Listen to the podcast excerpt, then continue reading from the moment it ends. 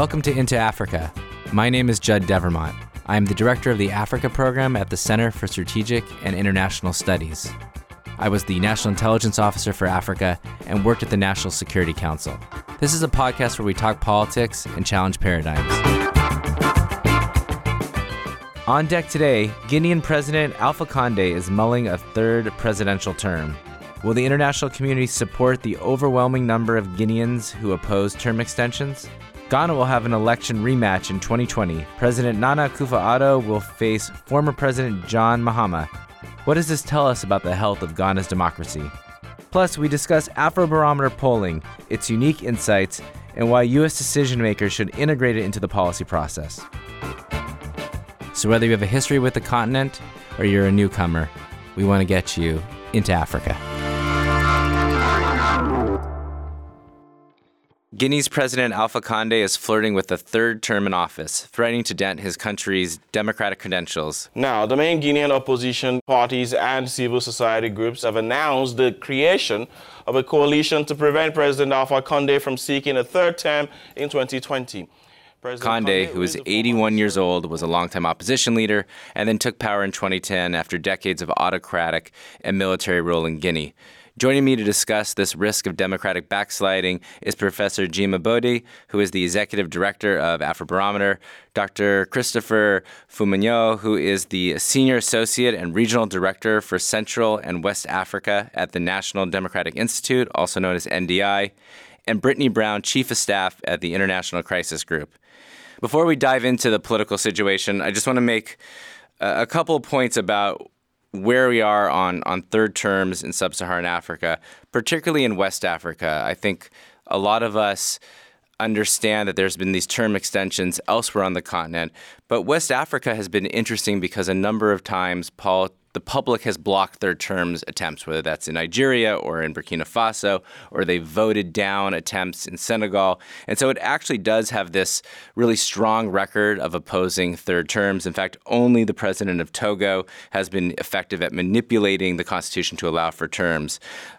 But that brings us to Guinea. So, Chris, can you kind of tell us a little bit about this context uh, in West Africa and then what's at play in Guinea? Well, right now, uh, Guinea is one of those countries uh, that went through a transition about 10 years ago, 10, 12 years ago. And at the time, uh, people really celebrated the fact that this country that had been ruled by two autocrats uh, since its independence in 1957, uh, that this country was on the democratic path.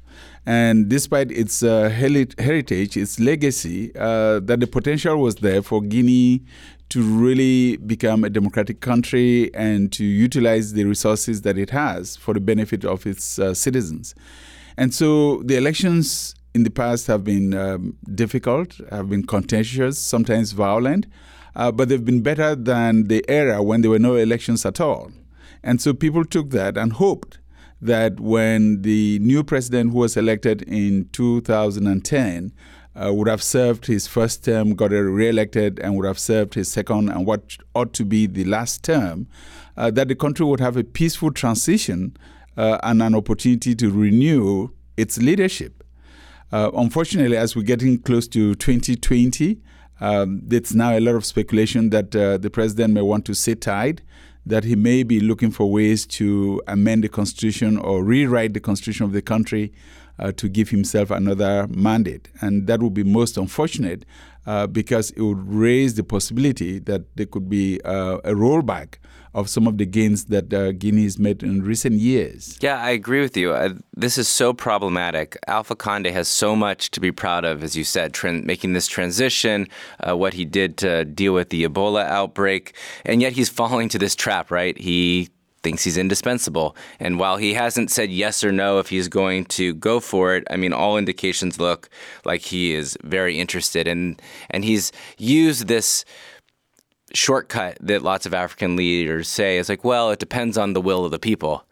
But here's the good news. We actually know what the will of the people is, right? Gyimah, you've done polling on how Guineans think about third terms. What's the answer? Guinea is one of the countries where citizens overwhelmingly prefer to have limits to presidential tenure. In fact, in the last, in the most recent survey, as many as 82% of the adult population expressed support for term limits. To my mind, President Conde is risking a real popular backlash, probably going to throw the country into some kind of chaos. And that alone should dissuade him. Yeah, and I think we've already seen it, right? We've seen a couple of the opposition already go onto the streets. We've seen a couple of clashes. Our listeners may think that, well, what's the harm in having a referendum? You know, then they'll just vote it down. But the reality is that Guinea hasn't had perfect elections. Chris, how bad can this get? Do you agree with Gyimah? Yes, I agree with uh, Gyimah because uh, Guinea has a history of violent elections. And even when the elections have been local elections, in the last local elections, a lot of people died over the electoral outcome. There's also statistics that uh, just in May confrontations between civilian populations and security services, uh, since Conde came to power, over 100 people have died uh, during demonstrations. Mm. And so there's a track record. Uh, we're also seeing that uh, groups are beginning to mobilize themselves uh, should the issue come to the fore, that they would fight it out. Right. The paradox here is that Conde, when he was in opposition, opposed his predecessor's efforts to extend his term. And now, you know, on all all accounts, looks like he's going to do exactly the same thing, that history is repeating itself in the worst way. So we know that 82% of the population opposes third terms. We've already seen people agitate and go on the street on this. The former ambassador, U.S. ambassador to Guinea, Dennis Hankins, had talked about there was no appetite for this, but I haven't heard the current ambassador say anything. I haven't heard the assistant secretary, who was formerly an ambassador to Guinea, say anything. I'm not sure the French have said anything. The only people who are saying anything are the Russians, and guess where they are? They're supportive. I think that before we talk about Russia, it's important to sort of understand, you know, Guinea is the largest producer of um, bauxite. And I think that matters a lot when you're talking about Russia or any outside country that has economic interests. So, um, bauxite, for those of you who don't know, is a mineral that's used for making aluminum. And it's one of Guinea's sole lucrative activities. And President Conde, back in April of this year, assumed control over the two state mining companies of bauxite. And the reason this becomes very important, of course, is that Russia has economic interests. And, you know, you, we've seen um, Rusal, the major mining company, um, Russian mining company, opened up a new mine in 2018.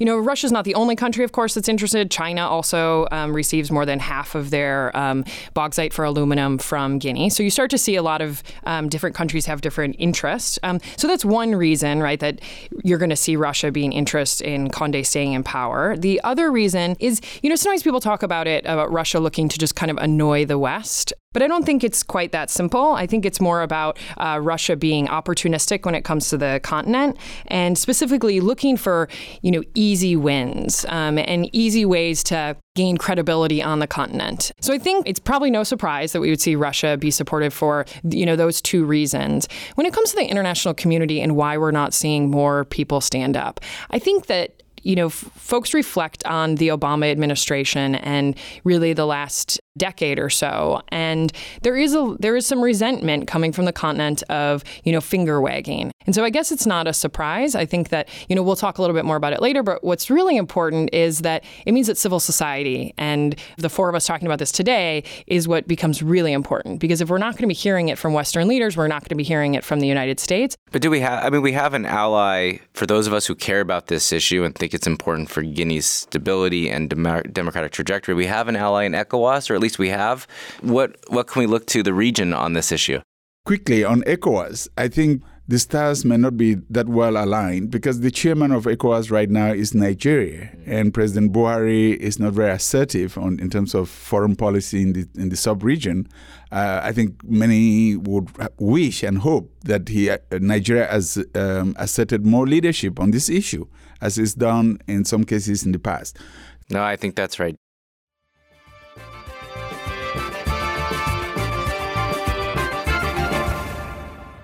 Let's shift to, to Ghana. We're going to take advantage of Gyimah being here. Uh, elections aren't until 2020 in Ghana, but we already know it's a rematch. Current president uh, Nana Akufo-Addo of the NPP versus the former president John Mahama of the NDC. Former President John Mahama has indicated interest in governing the country once again. He announced his bid on Thursday to seek the nomination of uh, the main uh, opposition party and contest uh, the 2020 election. I'd love to hear from you, Gyimah. Who are these two candidates? Akufo-Addo defeated Mahama by a million votes. Why is he back in the race? Well, I think uh, former President Mahama is back in the race, and his presence in the race was inevitable because, in many ways, he represents a safe bet, the safest bet for the NDC. He has strong name and facial recognition. He has a, he's an experienced politician. He most likely has the a formidable financial war chest for the race and then a fairly up to date campaign infrastructure, and none of the internal, you know, the competitors in the internal competition uh, for the for the presidential candidacy had any chance of besting him. So I think that's to be expected. Plus, I think his selection to me speak to the NDC's desperation to return to power, and along with that, huge discomfort with being out of power. And that is not unique to the NDC. I think both the um, NDC and the NPP have all demonstrated that there's nothing worse for them than being out of power. And, and that once you've tasted it, you always want to have it. Unfortunately for the NDC, I think Mahama's selection also means the party literally has decided to go for broke in the 2020 elections, even if it comes at the risk of having now to identify and prepare a fresh face for the 2024 uh, presidential race. You know, because so far, and, and that for Ghana, I think the idea of every president, every party getting its fair crack at two terms is fairly sunk in into the public psyche. Chris, what do you think? Is it is it significant? And what does it tell us about the health of Ghana's democracy? Does it matter?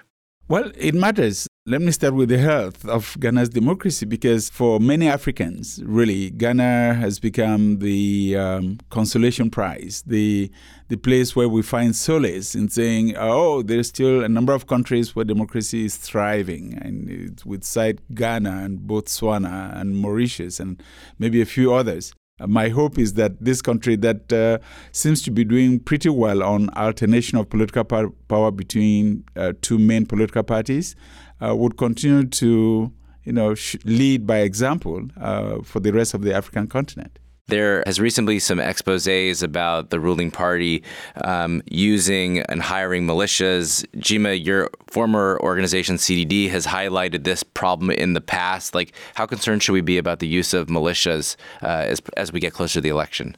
The mobilization of militant and aggressive so-called party foot soldiers and vigilantes has been a major feature of Ghanaian politics and contestation for power between the NPP and the NDC uh, for much of the Fourth Republic. This has been going on for a long time. It's become part and parcel of the political play between the two.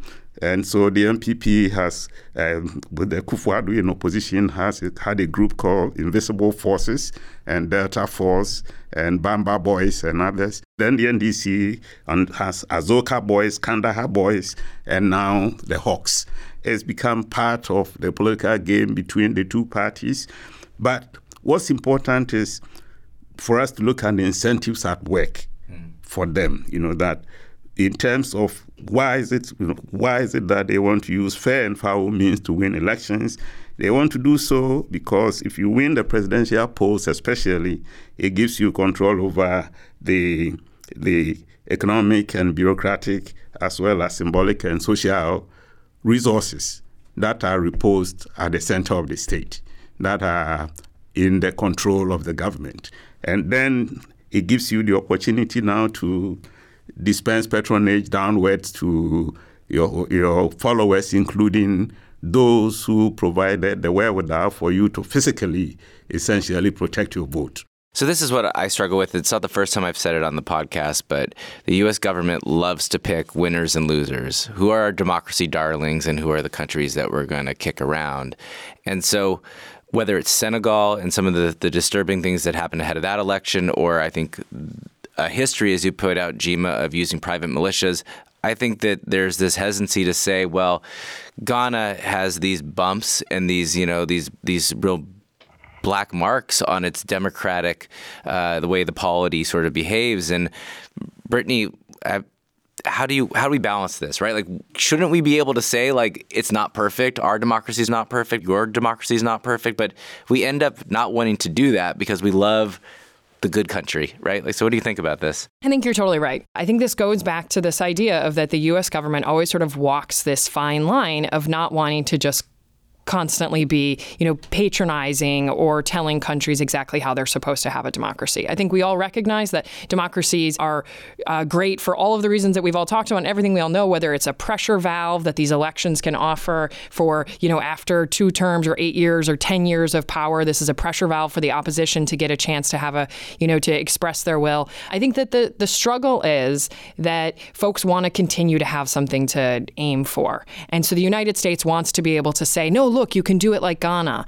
And if they start to po- like point out all the problems with, you know, maybe the imperfect the imperfect democracy, just like the imperfect democracy in the United States, they're afraid then that they won't have any, you know, a leg to stand on not ideal, um, but I think it's the way we've always done it. I mean, I don't think we've ever done, the, you know, been good at criticizing ourselves or criticizing, you know, uh, less than perfect democracies. And so it's kind of just the way it goes. But I mean, at the end of the day, I actually I believe that behind the scenes it is happening. No, I agree. I obviously yeah. I saw it myself. But Chris, NDI does a great job when you observe elections that you really give these much more balanced perspectives. So you know, what should we be saying about the state of Ghana, Ghana's election? I, I, Ghana's democracy, excuse me. I always put a very high premium on public diplomacy. It helps. Uh, it helps because it, it gives a lifeline uh, to the people on the ground who are putting their lives on the line on a daily basis to know that at least someone out there is acknowledging that their struggle is part of um, a, a, global struggle for democracy and rights and liberties and the things, the values that we all care about. And sometimes that voice can also serve as a deterrent to the people who are trying to do the wrong thing to realize that it's now in the public space, it's now in the public domain, and they ought to put their best foot forward. Uh, I would also say that uh, for Ghana, one of the, you know, talking about bright spots, one of the good things going for Ghana is that Ghana has got a very vibrant and very sophisticated civil society. Yeah, we know about these because the press exactly, reported on it. Exactly. The, the, the press will do their investigative journalism, they would put it out in the public space, civil society would talk about it, and that has a way of putting pressure on the politicians uh, to not you know, pull the country down. So it's it's really been amazing to see how strong Ghanaian civil society has become in the past uh, two decades. And also, I will put a plug out for the Ghanaian police.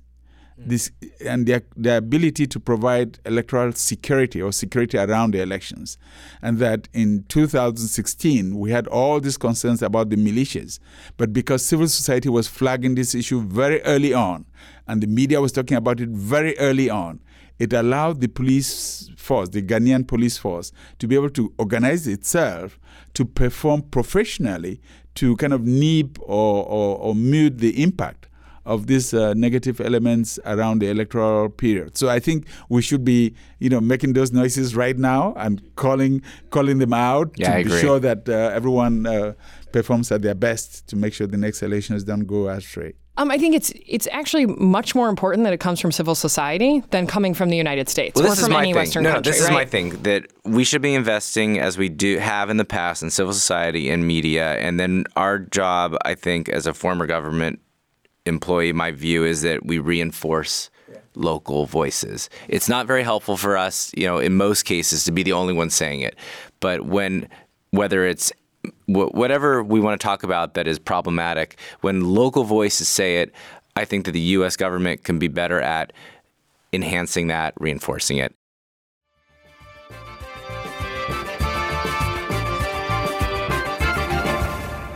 I want to shift us to our main topic today to discuss the role of polling in our policy process. Our listeners may have recalled in episode five, Decoding the Continent, we talked about the use of data. We discussed budget and ACLED, and we gave a shout out to Afrobarometer. So I'm really excited that we have Gyimah here now to talk about Afrobarometer. It is a critically important resource for analysts, for academics, and for policymakers. So, Gyimah, can you talk a little bit about what Afrobarometer does and maybe highlight some of the latest findings for us? What's the Afrobarometer?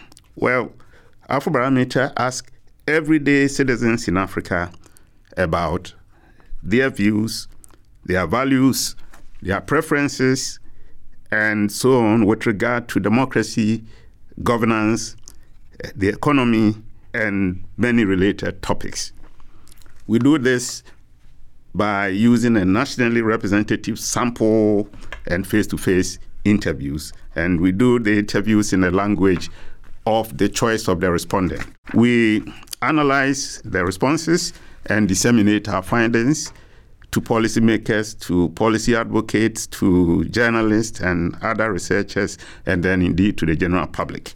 And in the process, and over the course of some 20 years, we have built a Pan African network of capable social science researchers as well as uh, people who are able to move the research findings from, as it were, the confines of the think tank or the lab to the policy domain. All of our data, I'm happy to announce, and we always like to say, uh, an analysis are available free of charge to anyone who wants to use it. So we see it as a, a, a public good a public resource, and we are much happier when they are used. We are much happier when they are consulted.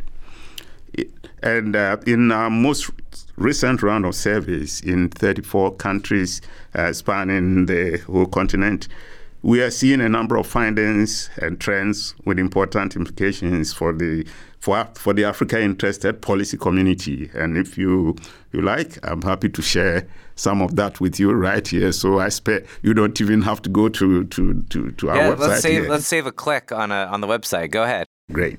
We we like to start with what citizens identify as their priorities. Uh, what issues are on their mind that they wish their governments would address first and foremost. We find without doubt that job creation, which is also incidentally embodied in the Sustainable Development Goals, is by far the top priority of Africans. You know, when without any prompting, when you ask them to name the issue or problem that they really want government to address, jobs, jobs, jobs, um, and followed by health, and then uh, followed by peace and justice and strong institutions. What we find interesting is that when you map government performance indicators onto these priorities, we see frequently that there are there is a mismatch between these policies, these problems that citizens want their governments to address, and citizens' rating of the perf- of the performance and delivery of these goods to them as citizens. Again, in some instances, we find a great deal of mismatch between government budget priorities and external development assistance on the one hand versus citizen priorities. So, where citizens are saying they want more health, you may find that government is spending more on defense or aid priorities are on something else. When it comes to democracy, uh, we find that popular support for democracy remains strong. Uh, close to 70% of that, precisely 68% of our respondents in the latest round said uh, express support for democracy, and they are especially supportive of specific aspects of accountable, responsive democratic governance. Um, we have been asking questions about whether people will, will, will, prefer a government that is effective but unaccountable versus one that is accountable even if it's not as effective. And it the I think in the latest poll, 62% said they would prefer an accountable governor, gov- government to uh, the other alternative.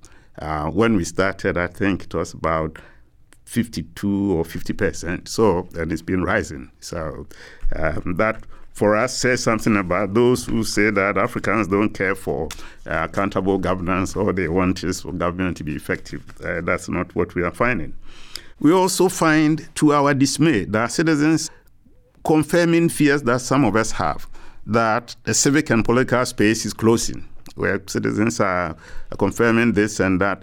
Fewer Africans now say they feel free to say what they think, and those who say they are free to say whatever. In fact, for the first time since we started asking this particular question over a decade ago, uh, we find that it's only a minority of Africans that now support the media's right to publish without government, government interference. More and more Africans are beginning to subscribe to or beginning to say that, well, if government wants to repress the media, maybe we can tolerate it. We need a lot more deeper analysis to know what to make of the decline in popular support for media freedoms in particular. And it's important to say that this does not detract or take anything away from continuing support of ordinary Africans for democracy and for democratic governance. Jim, I'd like to bring uh, Chris and, and Brittany back in. I mean, it's clear that this is a rich resource, and I, I really do appreciate um, what you are saying. Uh, there's some really in, important implications, but also needs to sort of dig more. But Chris, maybe your reaction to some of the results, and how does NDI use this this uh, Afrobarometer as a resource? Sure. Let me say that I'm so elated uh, with Afrobarometer's work, and I'm a big fan, as, as Gyimah knows, because for the first time in a very long time, we're beginning to have data driven policy making or policy debate and discussions. And this is something that Afrobarometer almost single handedly put on the table uh, for the continent. Secondly, I would also say that probably without knowing, Afrobarometer is also breaking barriers on that continent because we still have African countries in which polling is illegal, right. is banned by law. And and I think the work that Afrobarometer is doing is also sending a very strong message that nobody gets harmed in giving citizens an opportunity to express their views and to have someone capture those views and put them back into the public space. So my hope is that as Afrobarometer continues to do its surveys and put them out, that invariably, even in some of the countries, uh, discussions would begin as to why there should be a ban on polling.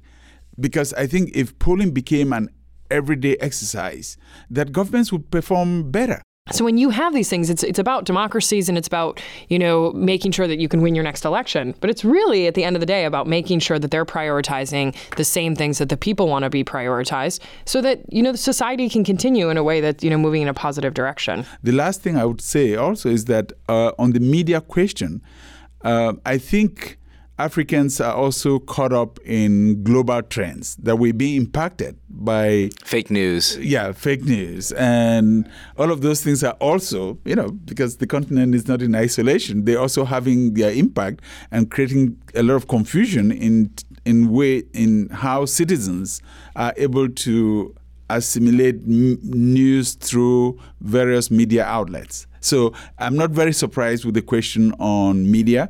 Um, but I think that overall, the trends as captured by Afrobarometer reflect what we're seeing on the continent, and NDI tries to integrate uh, some of these um, issues. We're, we're, we're, a strong consumer of Afrobarometer sure. reports, as you can imagine, and we try to integrate that into how we design and implement our programs across the continent. You know, as a former analyst, Afrobarometer was a huge resource for me, but in my times in policy, I have to say that it was too infrequent where someone said we're going to lean forward on this issue because we know through polling through Afrobarometer that there's a strong will of the people on this. And i i think that's a real problem because as chris said we have to make data driven decisions. But i don't know brittany you were at the nsc you were at aid. Was that your experience Yeah, so I think, I mean, at USAID, we used Afrobarometer all the time. And I think you saw it both in Washington in the headquarters, but then also out in the field. You saw the teams um, working out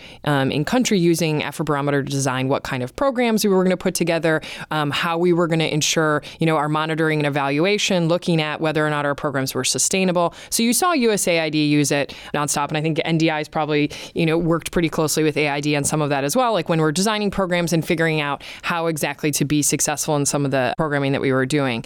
Uh, at the White House, I think it's I think that Judd, you're absolutely right. It's a little bit harder sometimes for policymakers. I will say that we did actually use it when the Trump administration came in. So when you saw the the transition from um, President Obama to President Trump, we did use it because we needed data. I mean, that was the only thing that was really working with the new group that was coming in. Um, and we did have some people who weren't as familiar with the continent who had come in with the new administration, and so we had to use data. We saw that it was something that was really resonating with a, a few individuals specifically in the White House that really liked data. And so this was the opportunity to say, like, this actually matters to people on the continent. And of course, then what we would use is we would use that as the second of this is why we must invest in it because you actually not only have the U.S. interest in mind, but you also have all these people in Africa who are showing that they are also interested in this idea or this, um, you know, general direction for U.S. policy. Just a comment on that, uh, Brittany, if you if you're done. First, of course, it's always gratifying to us to hear um, and to run into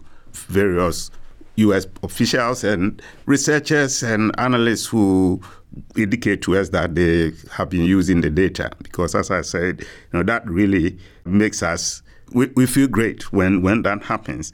But I still think we we, we do have a, a long way to go, you know, before it is used Afrobarometer data is used more systematically and, most important, acknowledged and materially and financially supported as an indispensable part of policy making. I mean, we're still, for for instance, we, we, we, we've decided to take advantage of the political opinion in Angola and to cover Angola in a survey.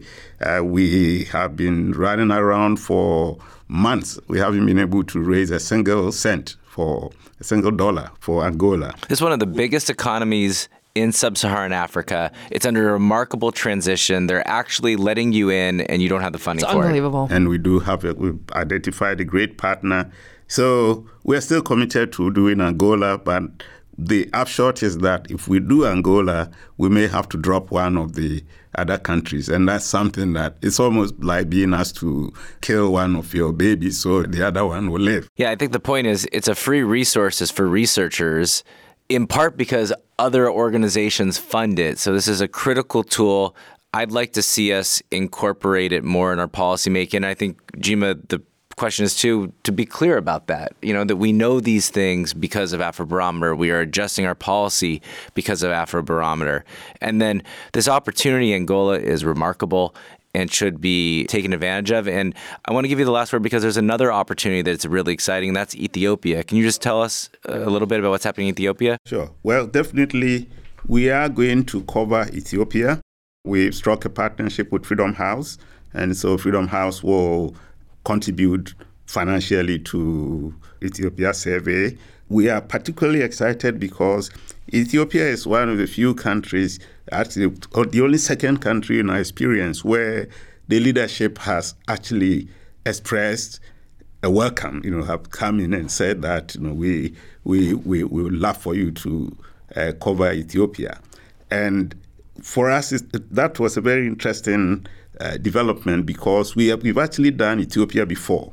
In 2015 or so, and for around five, we covered Ethiopia. But we haven't been publicizing that fact because we also found ourselves unable to effectively interpret some of the findings under the circumstances of the, the, the prevailing circumstances at the time where there was so much state censorship. And we knew just by looking at some of the responses and comparing them, especially responses to questions that uh, were required opinion as opposed to statement of fact. When you compared some of the responses to similar to countries in similar situations for which we had findings, the Ethiopian ones were a bit strange. We are now happy to go back in because we know that given the new the change, the changes that President Abiy, Prime Minister Abiy has brought in. Uh, this is a country whose citizens are more likely to speak to us honestly and without looking over their shoulders. That's fantastic. Yeah, we're going to be in a place where uh, Prime Minister Abiy can make better decisions about what his population needs, and the U.S. government and other stakeholders can make more Yes. informed decisions too. So I think it's wonderful. Gyimah, thank you so much for coming and and, and sharing uh, the latest results and helping to elevate what's such an important resource for all of us. Thank you, Brittany, and thank you, Chris. Thanks for having me. Thanks for listening. We want to have more conversations about Africa. Tell your friends, subscribe to our podcast at Apple Podcasts or wherever you find good content. You can also check out our analysis and reports at csis.org/africa. Thanks.